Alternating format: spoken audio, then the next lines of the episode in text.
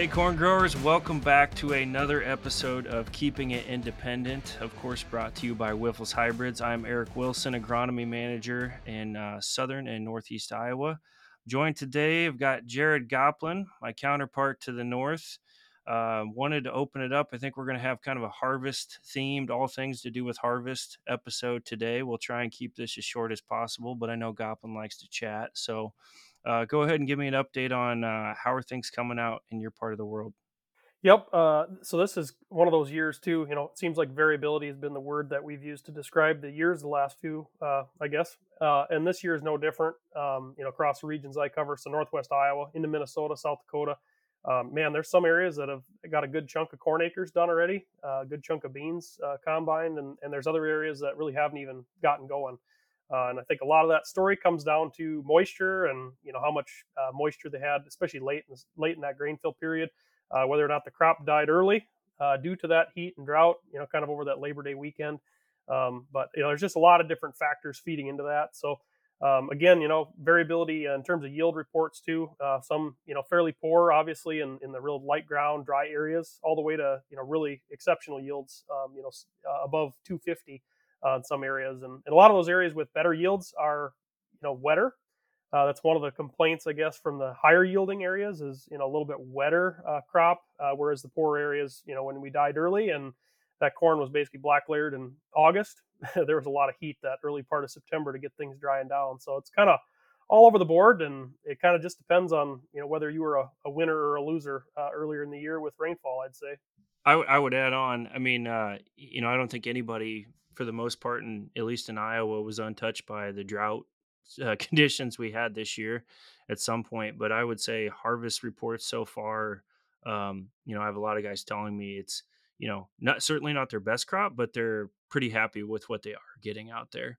And I, I would say the same thing. A lot of infield variability. I had someone tell me just the other day, you know, it was uh, a particular field they were in. It was going from uh, I believe it was 130 bushel up, to over 230 bushel, sometimes in the same pass. So, uh, like you said, it's just just kind of how everything finished out at there at the end, and and and now I got guys talking about, uh, you know, why is the corn drying down so slow? Which you know, we I, we pitched this to you earlier, Jared, and you kind of laughed at us a little bit because, um, like you said, you got a guy, you got guys that are way ahead of harvest schedule.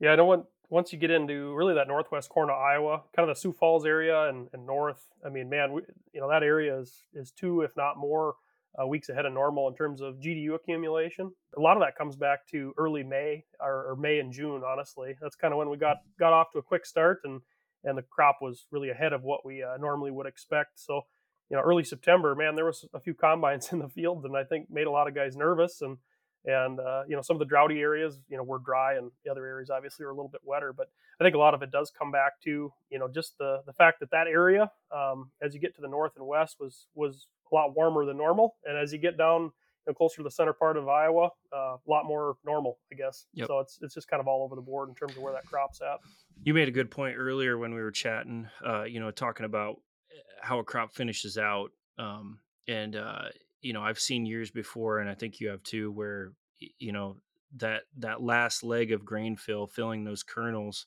um, sometimes you can get in a situation where you're you know below 30% moisture and you still haven't black layered yet because it just the end of the season is so good. There's a lot of cases this year where that didn't happen right? So we were you know probably in that 30 to 35% or uh, moisture range when things did black layer and um, you know for us as especially as you get on the eastern side of the state if you kind of persisted through that last really hot streak we had there uh, in September, and you you made it through that. Well, uh, after the heat shut off, it, it kind of got doomy and gloomy, and uh, temperatures have dropped off. So we haven't, we honestly have not had very good drying conditions to get this this crop to dry down. So there's there's there's a lot of 23, 24 percent corn out there.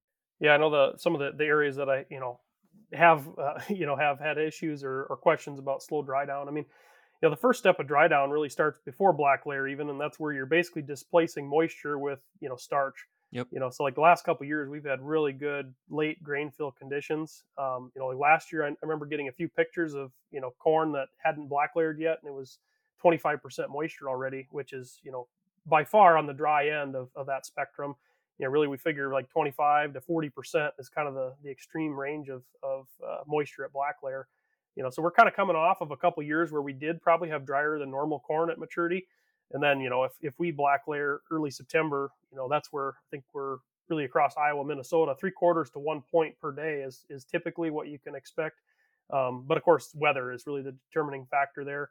You have a lot of you know 80 degree weather and wind, you're going to lose a point per day. But uh, you know we've been the same story. We've turned kind of gloomy, cloudy, and, and obviously the crop's not losing any moisture uh, on these types of days either.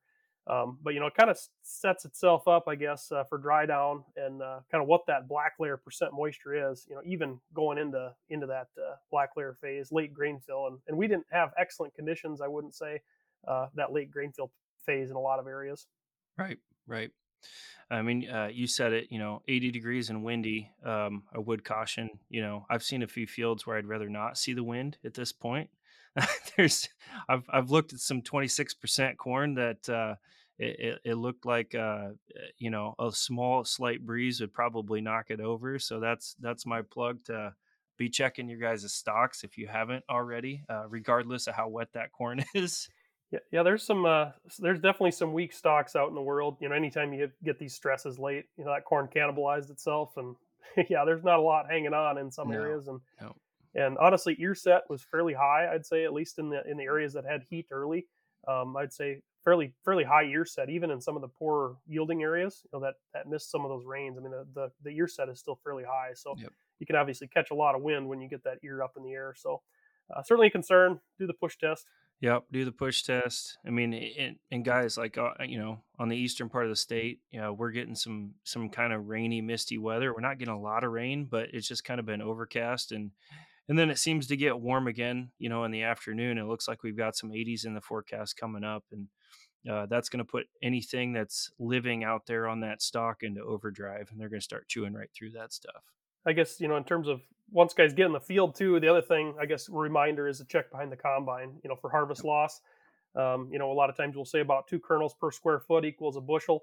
You know, that's assuming about a ninety thousand kernel bushel. You know, so you know in the in the more stressy environments, that's probably about right. But in the higher yielding environments, I mean, it takes a lot less than that, maybe a kernel and a half per square foot. So uh, just kind of the reminder. I guess my favorite thing is to make the uh, grain cart operator doing that. You know, while they're waiting for the combine, it's a good chance to jump out, stretch your legs, and, and count kernels on the ground. Relay that to the combine operator. So Well, they don't have anything else to do, so that's what they can do. I, I exactly. And if there's losses, then it's the the cart operator's fault. right, right. It's all about blaming him. It is always the cart operator's fault. Uh, for those of you that aren't aware, it's always the cart operator's fault. Uh, something I know we can plug it to. We've got a nice dry down article, um, our harvest loss article based on moisture. I know we can put that in the in the uh, podcast notes for anybody that wants to take a look at that. But uh, like Jared said, those losses can be significant, uh, especially as as moisture tends to start dropping.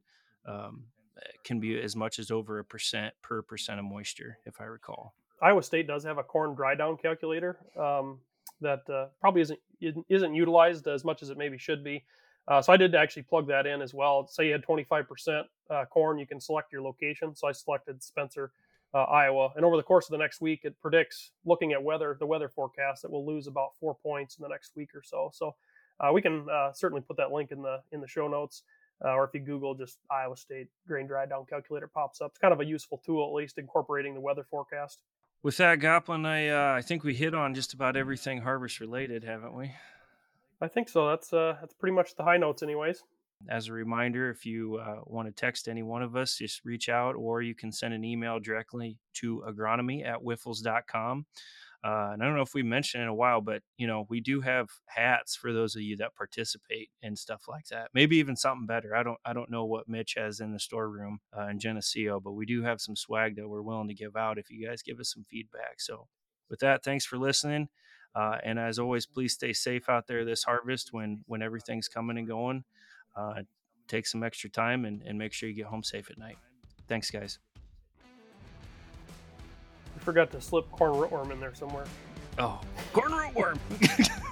Might be the first podcast in like three months.